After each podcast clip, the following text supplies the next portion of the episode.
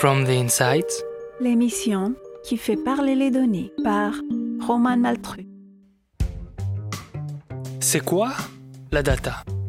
Est-ce qu'elle révolutionne vraiment nos vies Nos méthodes de travail À ce point pour qu'on en parle autant? Et surtout, comment ne pas rester en marge de cette révolution qui est en marche? Fenêtre ouverte sur les coulisses des métiers qui façonnent l'avenir, From the Insight écoute celles et ceux qui ont fait de la donnée leur quotidien, retracer leur parcours, raconter leur expérience en data science, mais aussi en intelligence artificielle ou encore en machine learning, en deep learning, en système expert, en business intelligence, en reporting financier ou extra-financier, en blockchain, en mesure, en KPI, en base de données, parfois open source, en industrie 4.0, en stratégie data-driven, en réalité augmentée, bref. Tout ça pour démystifier la data et ses métiers et rappeler que comme toutes les compétences, elles s'acquièrent. Pensez à prendre des notes, ça pourrait vous servir. Bonne écoute.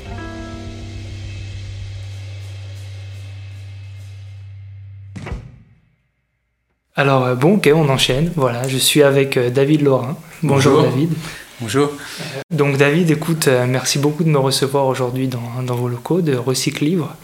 Euh, alors il y a eu un petit euh, malentendu sur l'heure du rendez-vous. donc je te remercie beaucoup pour ta disponibilité. Je suis vraiment content de te recevoir. Alors toi David, tu es un entrepreneur, on peut dire engagé, parce que tu as plusieurs projets, on va en parler dans quelques instants. Et en fait, je trouve que sur tous tes projets, il y a toujours une approche qui est super engagée. Tu vois, que ce soit pour Recycle Livre ou pour Bilberry, etc les engagements sont toujours mis en avant. Et en fait, ce que j'aimerais qu'on discute ensemble, tu vois, c'est comment est-ce que les données viennent porter vos engagements, comment vous utilisez les données pour les démontrer, comment est-ce que vous utilisez les données au quotidien, etc. Mais avant de rentrer euh, voilà, dans, plus dans les détails, je te propose de ben voilà, te présenter. Donc bonjour euh, David Lorrain, j'ai 46 ans pendant encore quelques jours. Euh, ah, moi aussi, je suis dans ton cas, c'est mon anniversaire demain. Voilà. Ah, moi c'est le 20, moi. euh, avant, de, créer Recyclip, que j'ai créé il y a 12 ans, euh, un petit rapide retour en arrière, euh, qui, pour expliquer un peu la suite, justement, c'est j'ai fait des études moi de gestion à, à, Dauphine. Après, je suis parti, je suis parti à Londres où j'ai travaillé en salle de marché. C'était un, c'était un moyen et pas une fin en soi. C'était un moyen parce que j'avais euh, envie de, de, créer, de monter une boîte à, à 30 ans. Et je me suis dit, bah, j'ai je vais essayer de gagner un maximum d'argent jusqu'à 30 ans pour tu, pouvoir tu te voyais un peu comme un, golden boy quoi avant tes 30 ans. Ouais non mais c'était surtout pour gagner de l'argent et pour pouvoir être euh, libre de cette contrainte qui est quand même importante quand on monte une boîte. Ouais c'est clair mais il se trouve que j'avais euh, j'avais 22 ans j'ai fait ça jusqu'à 24 ans et je me suis dit je vais pas pouvoir faire ça encore pendant 6 ans ah c'était un rythme euh, c'est pas tellement le rythme c'est que c'est intellectuellement c'était très vain, très pauvre et, bon il y avait un intérêt évidemment évident de gagner rapidement beaucoup d'argent mais euh, je me suis dit je vais pas tenir encore pendant six ans. Bah c'est vrai que rien à voir avec euh, la personne qui était aujourd'hui en fait quand on pense aux salles de marché. Tu vois moi j'imagine plein d'écrans, des mathématiques à fond. Ouais, bah alors les écrans, on en a toujours pas mal. Les mathématiques, on y viendra, on en fait encore euh, quelques, quelques, quelques peu sur les, sur les chiffres et tout ça. Je pense que. Euh, et donc je suis rentré en France. Après, je suis reparti. J'ai passé du temps entre la France et le Portugal où j'ai organisé des courses automobiles pour Renault Sport. ok. Donc dans l'événementiel. Et euh, pardon, comment tu passes de, de la finance voilà, à Londres, au Portugal, organiser des courses automobiles Il y a, un gap quand même j'ai toujours suivi un peu mes, mes, mes instincts et j'ai toujours à peu près euh, à peu près réussi à faire ce que j'avais envie de faire. Euh, ça a pris plus ou moins longtemps, mais en tout cas. Laisse porter par le truc, quoi. Ouais, puis je, je pense que je suis pas, je suis pas là par hasard et, et, et, voilà. Et donc. Euh, et après, je vais travailler en tant que chef de projet en web agency. Donc ça, on est dans les années 99-2000, euh, c'est pendant la, pendant la bulle Internet. Ouais, c'était quoi la- l'agence? C'est une petite agence qui n'existe plus maintenant, qui s'appelle Machination. Euh, qui, euh, bah, à l'époque, en fait, en, savant, en sachant pardon, euh, parler un peu, en ayant programmé deux trois trucs en HTML, euh, on en savait déjà plus que, que n'importe qui. Il se trouve que moi j'ai eu la chance de découvrir Internet très tôt en 94, donc c'était vraiment au début début. Euh, doublé d'une autre chance, c'est euh, évidemment d'avoir fait des études, mais aussi d'avoir eu, enfin d'avoir pu faire des études et, euh, et, et d'avoir eu un ordinateur depuis que j'étais euh, petit à la maison. Euh, donc j'ai commencé à programmer en basique euh, depuis euh, très longtemps. Ah ok, donc toi tu, toi, tu codes, tu Voilà, sais. je code, euh, donc je code, euh, et donc l'internet a été un peu ma, ma- ma- euh, mon fil rouge, puisque après je suis, après j'ai travaillé, après je suis parti en Espagne, enfin, en Suisse et Espagne, où j'ai travaillé pour euh, l'America's Cup, qui est une course de voile, et je m'occupais du site euh, americascup.com euh, pendant trois ans à Valence. Où tu as développé le site internet. Développer euh, le site internet. ok. euh, c'est pas moi qui l'ai développé, je le faisais développer par des agences, mais je faisais la gestion de projet sur ce, sur ce, sur ce site internet. Euh, et puis en 2007, quand la coupe s'est terminée, je suis rentré en France. Hmm. euh, avec cette idée euh, voilà, que les livres, on ne les jette pas à la poubelle, que on va essayer de trouver une solution pour pouvoir les revaloriser et les revendre. Et puis sur les engagements, euh, quand j'ai monté cette boîte, c'est la première que j'ai montée, euh, la seule pour l'instant, euh, j'avais envie de manière assez pragmatique et-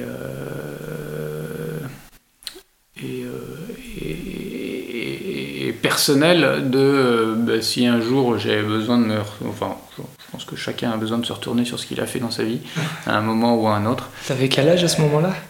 Bah, c'était il y a 12 ans, donc euh, j'avais 35. Donc j'ai pas monté ma boîte à 30, mais j'ai monté ma boîte à 35, euh, voilà. Euh, en prenant des chemins un peu détournés. Mais, euh, Il n'y a pas d'âge, moi je pense que. Non, il n'y a pas d'âge, mais Voilà. par rapport à ce que je m'étais dit euh, quand j'étais jeune, encore à 20 Mm. ans, on va dire c'est à 30 ans. Mais... Ça va, 5 ans de retard sur toute une vie. Ouais, non, On non, peut non, dire non. que t'étais dans les temps. Et, hum, et donc je voulais, euh, bah, sur cette boîte-là, me dire, bah, en fait, si j'ai, quand, j'aurais besoin, envie de me retourner sur ce que j'ai fait, j'ai envie d'avoir euh, apporté, euh, créé de la valeur, euh, pas simplement euh, euh, pour ma famille et, euh, mes proches, euh, mais euh, des choses plus larges, que ce soit de la valeur euh, économique, euh, financière ou euh, sociétale. Euh, et donc, l'économie circulaire, je ne sais pas si ça s'appelait comme ça encore, hein, déjà à l'époque, euh, en, 2000, euh, en 2008, je sais pas. Mais pour moi, c'était une évidence euh, dans le sens où euh, euh, je me voyais pas, euh, je me voyais pas créer un créer un, un projet qui soit euh, qui soit euh, centré uniquement sur des sur de la rentabilité financière. Il fallait qu'on euh, réussir à réussir à, à, à porter d'autres d'autres combats et se dire ben, en fait on peut faire les, et c'est ce qu'on essaye de prouver aujourd'hui aussi c'est de dire et qu'on a prouvé depuis, euh, depuis 12 ans, c'est qu'on peut faire les choses euh, correctement pour l'homme et la planète tout en gagnant de l'argent et que les choses sont pas incompa- et que les, et que les, et que les, et que les deux sont pas incompatibles. Ouais, c'est vrai que là-dessus, tu as été, t'as été super avant-gardiste quand on y pense. Euh, Ou en tout cas, euh, tu vois, tu étais en amont de la tendance. Ouais. Parce qu'aujourd'hui, on en parle beaucoup. Mais si tu veux bien, avant de rentrer dans, Ouais, dans pardon. tous ces détails, j'aimerais bien qu'on reparte un peu de ton, tu vois, de ton parcours. Ouais. Tu disais que tu as fait Dauphine, c'est ça? Et qu'après, tu t'es retrouvé euh, dans une, chef de projet dans une agence web. Euh, alors, le web, à l'époque, comme tu l'as dit, hein, c'était euh, encore tout récent. Tu vois, comment est-ce que tu t'es retrouvé euh, Qu'est-ce que tu as étudié à Dauphine qui t'est permis de savoir coder, qui t'est permis de co- Alors, connaître le web, etc. ouais, comme je disais, c'était pas, c'est pas de film, c'est parce que j'ai eu la chance d'avoir un ordinateur que Qui j'étais petit à la, à la maison et quand, je- quand on parle d'ordinateur, que, que le premier ordinateur que j'ai eu, c'est ça fera peut-être euh, euh, sourire et penser à quelques vétérans, mais c'était un Ori, un Ori Atmos où en fait euh, c'était une cassette audio euh, qu'on branchait, qu'on faisait défiler pour charger des programmes. Une cassette audio, Oui. ok, incroyable. J'ai pas connu ça. Voilà. Euh, donc mes premières lignes de basique, je les ai tapées, je les ai tapées sur ce, sur ce. C'était le fameux écran noir, c'est ça avec. Ah ouais, ouais, c'était, oui, oui, c'était écran noir, écran noir, caractère vert, et oui, on avait un c'est marrant vert, je crois. Et, c'était une cassette audio. Un peu à la Matrix, quoi. et, mais t'avais quel âge à ce moment-là? Ah, grosso modo. Si, j'avais. Euh, regardez quand est sorti euh, Laurie Catmos, mais euh, je pense que je devais avoir une dizaine d'années. Ah oui, donc euh, non, mais c'est. Même pas, ouais. ouais, ouais, Non, donc tu as été avant-curseur sur plein de choses en fait. C'est, enfin, je veux dire, coder à 10 ans sur ce genre de machine, c'est pas. Tu vois, c'est pas commun. Bon, et si on revient du coup à Dauphine, qu'est-ce que tu as. C'est, quoi ton parcours à Dauphine? Euh, film, moi je suis arrivé en admission parallèle, donc j'ai fait mes deux premières années à la fac où j'habitais au Mans et je suis arrivé du coup en licence. Euh, et moi j'étais dans une section qui s'appelle économie appliquée. D'accord. Euh, donc c'est pas mal de macroéconomie, microéconomie et de mathématiques appliquées. Et à ce moment-là, toi tu te voyais faire quoi en fait dans la vie? Ouais, j'avais pas de. si, enfin, comme je disais, j'ai envie de monter une boîte parce que euh, c'est mes parents qui m'ont rappelé ça un jour et qui m'ont dit Mais tu sais, en fait, euh, au, en, primaire, on demande ce que vous voulez faire, euh, c'est quoi votre métier, machin. Et, et ils m'ont dit Ben, je sais plus en quelle classe, mais j'avais marqué Je veux être patron. Et pour moi, patron, c'était c'était le mot d'entrepreneur, quoi, d'enfant euh, qui, qui, est aujourd'hui le mot d'entrepreneur. Mais patron pour, euh, pour dire, bah, je, veux, je, veux, créer quelque chose et être euh, et être et être voilà et être aux commandes et pouvoir diriger les choses pour le, pour les amener là où j'ai envie qu'elles arrivent. Donc tu as toujours en fait cette volonté d'être maître de, de ton destin. Et pourtant on n'est pas vraiment une famille de pas vraiment une famille d'entrepreneurs. En revanche, ce qui est clair, c'est que les parents, c'est la, la, la j'ai deux sœurs et euh, la euh, qui sont aussi euh, très libres comme comme moi je suis libre.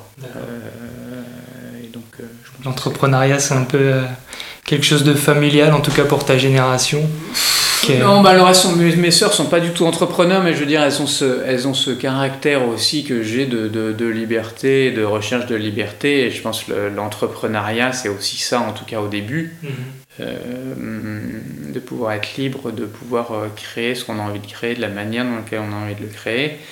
Euh, après, on y reviendra peut-être, mais on passe, enfin, moi je trouve qu'on passe par une phase qui est qui est plus libre du tout. Euh, à partir du moment où on a son premier, euh, son premier collaborateur, ben, en fait, euh, on se rend compte que si ça nous si ça nous embête, on peut plus euh, fermer la clé euh, du bureau et partir à faire autre chose.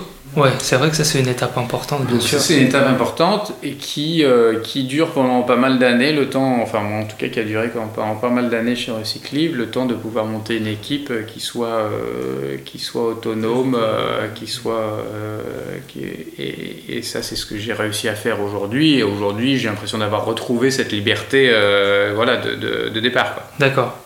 Et ça t'a pris combien de temps pour monter cette équipe bah, Comme je disais avant, moi je suis, parti, je suis parti en congé sabbatique il y a un an et demi.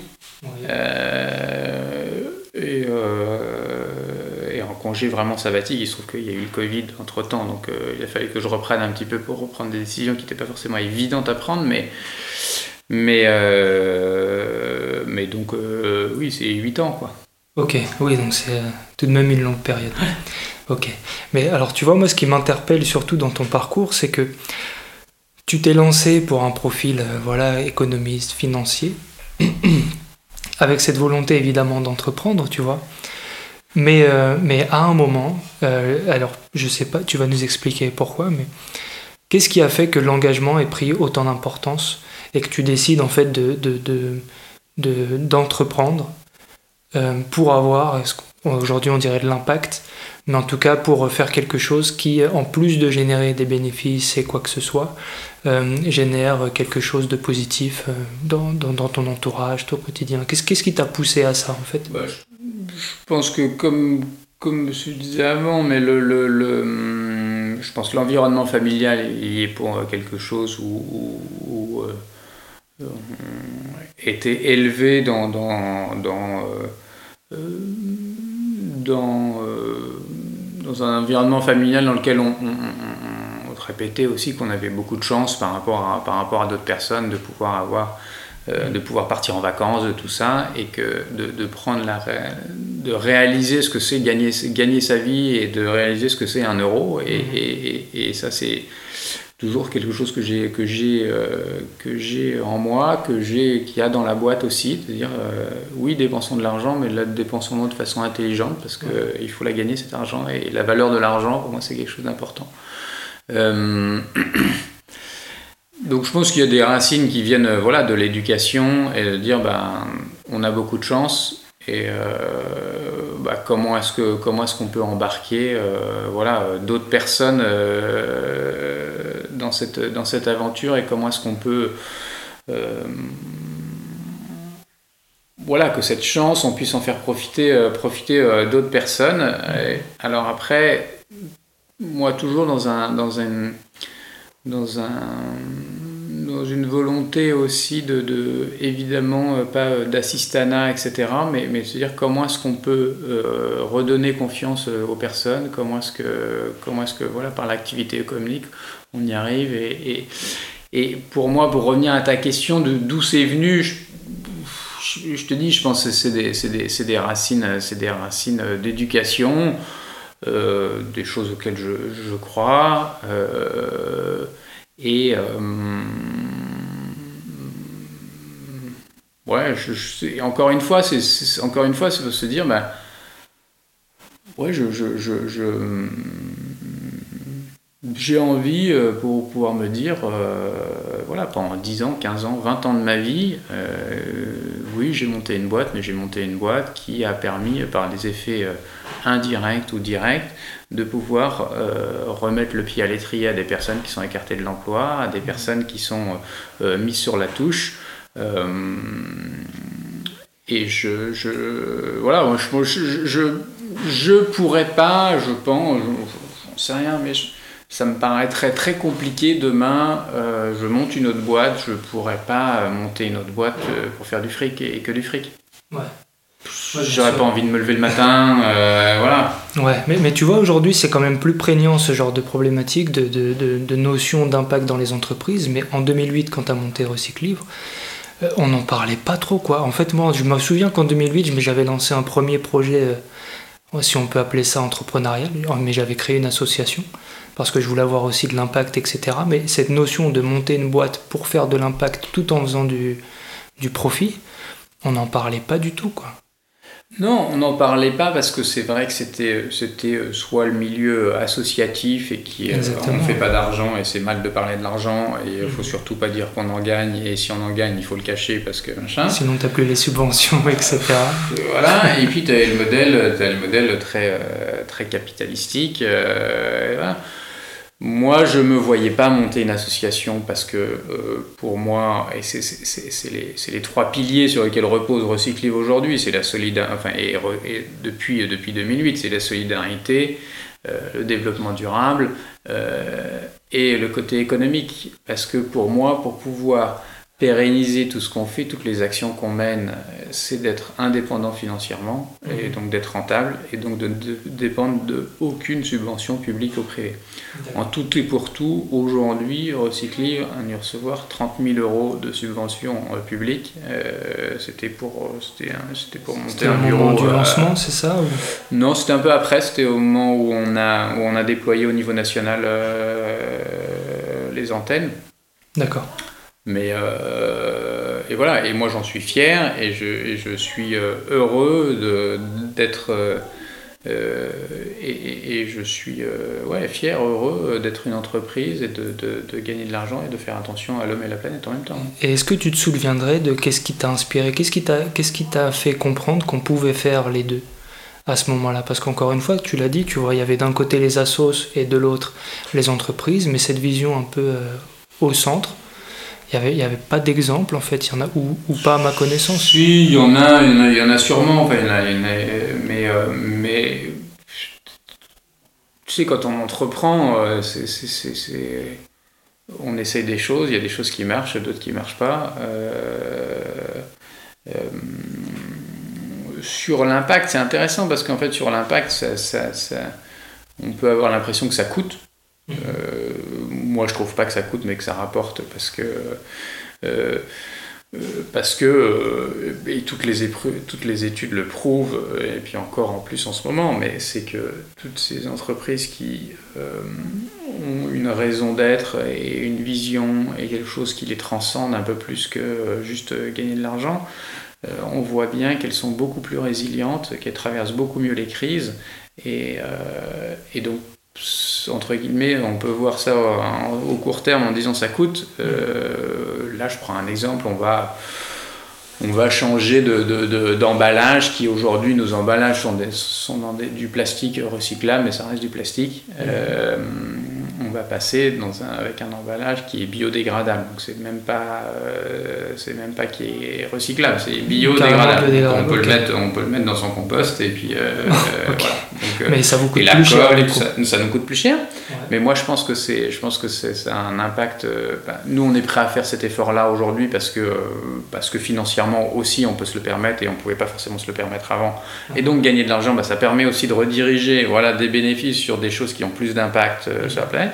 Mais moi, je pense que c'est aussi, sur le long terme, c'est important. Aujourd'hui, on, travaille justement avec, un, avec une entreprise qui lance, qui lance ce, type d'enveloppe et qui, euh, elle, a l'ambition de le, de, le, déployer à grande échelle et que euh, on s'associe avec elle euh, pour que les particuliers reçoivent euh, leurs livres dans des enveloppes biodégradables et demain puissent avoir l'idée d'aller acheter des enveloppes biodégradables plutôt que le type d'enveloppe. Et donc c'est là où, on a un impact positif, pas juste à notre niveau, mais de façon indirecte, mhm. et on est complètement dans notre mission. Donc si on peut aider ça, on le fait. Euh, et, ça nous coûte plus cher, mais je pense que aussi la, marque et la, la les clients, la valorisation qu'ils peuvent faire euh, d'une marque, c'est pas uniquement le service, c'est un tout. Et aujourd'hui, passer d'un emballage euh, plastique à un, emballage biodégradable qui est plus protecteur, euh, les clients vont être plus contents, vont commander plus et ils vont dire ah super, ils utilisent du biodégradable, voilà, et encore une marque d'impact qu'on a et qui, qui peut-être les inciteront à aller commander plus souvent chez nous qu'ailleurs. ok, c'est super intéressant ce que tu dis parce que je, parlais avec euh, Dorian qui, euh, qui, fait du machine learning dans un fonds d'investissement et on parlait de tout ce qui est critères ESG, etc. Et lui, ce qu'il m'expliquait en fait, c'est qu'en tant que fonds d'investissement, on n'arrive pas à savoir s'il n'y a pas une sorte euh, d'effet momentum. Tellement, tu sais, on en parle beaucoup, etc. Et du coup, on ne sait pas si c'est l'œuf ou la poule, quoi. Tu vois, est-ce que tu penses que... Alors toi, tu dis que l'impact, ça rapporte. Mais est-ce que tu penses qu'on peut euh, valoriser cet impact Aujourd'hui, tu vois, on ne sait pas trop comment mesurer cet impact. Il y, a il y, a quand même des études qui ont été, euh, qui ont été faites. Euh, quand je dis, quand je dis les boîtes qui ont un impact sont plus résilientes, ou les boîtes ou les assos hein, qui, ont, qui, ont, un impact sont beaucoup plus résilientes, traversent beaucoup mieux les crises, mhm. ça, il y a des dizaines d'études qui ont été faites. Donc ça, là-dessus, il n'y a, pas de, il a pas de débat à avoir. et aujourd'hui, moi, je pense que les crises, la, la la fréquence et l'amplitude des crises euh, va en s'accélérant. Mhm.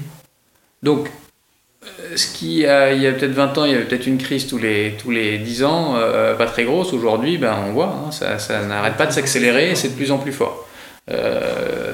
donc, moi, je pense que, que, les entreprises qui n'ont pas d'impact, qui n'ont pas de, qui n'ont pas de raison d'être autre que faire de l'argent, machin, euh, vont avoir beaucoup plus de mal à survivre à ces crises euh, que les autres. Ça, c'est un aspect. Mhm. Et le deuxième aspect sur, sur, sur le côté euh, momentum et tout, moi je pense qu'aujourd'hui, après ça n'engage que moi, les, les, les, grands groupes ont du mal et vont avoir encore plus de mal à recruter des talents. Parce qu'aujourd'hui, il faut du sens dans, dans le boulot et que euh, bah, le changement pourra venir justement de cette difficulté à recruter et de se dire bah, merde, on n'arrive plus à recruter des talents. Pourquoi? Bah, Parce qu'en en fait, euh, on, a, on cherche à avoir aucun impact sur la Terre, euh, on ne cherche pas à diminuer nos émissions carbone, etc. on n'a plus personne pour venir bosser chez nous, ben, il va peut-être falloir qu'on s'y mette. Voilà, cette première partie est terminée. Merci d'avoir écouté jusqu'au bout. On se retrouve la semaine prochaine, toujours en compagnie de David Laurin, et nous aborderons en détail la stratégie data qui est déployée chez Recyclivre. Par exemple, David nous expliquera le logiciel de préconisation qu'ils ont développé en interne à destination de leurs partenaires qui analyse l'historique des collectes et des ventes pour prévoir la capacité d'un livre à se vendre. Le plus fou dans tout ça, c'est que l'interface est tellement simple qu'elle est utilisée même par des personnes qui ne parlent pas français ou qui ne savent pas lire. Les coulisses du développement de ce logiciel et des enjeux utilisateurs, ce sera la semaine prochaine. Restez à l'écoute et je profite de cette dernière seconde de votre attention pour vous proposer de vous inscrire à notre newsletter. Vous recevrez une fois par mois toutes sortes de contenus, des articles, des outils, des conseils et j'en passe pour vous aider dans votre transformation digitale. Allez-y, faites-le, inscrivez-vous, vous ne le regretterez pas. Je vous souhaite une excellente semaine, à bientôt. Cette émission a été préparée avec Nicolas Fronto et Raphaël Pazoumian pour le mixage. Retrouvez-nous sur fromtheinside.com.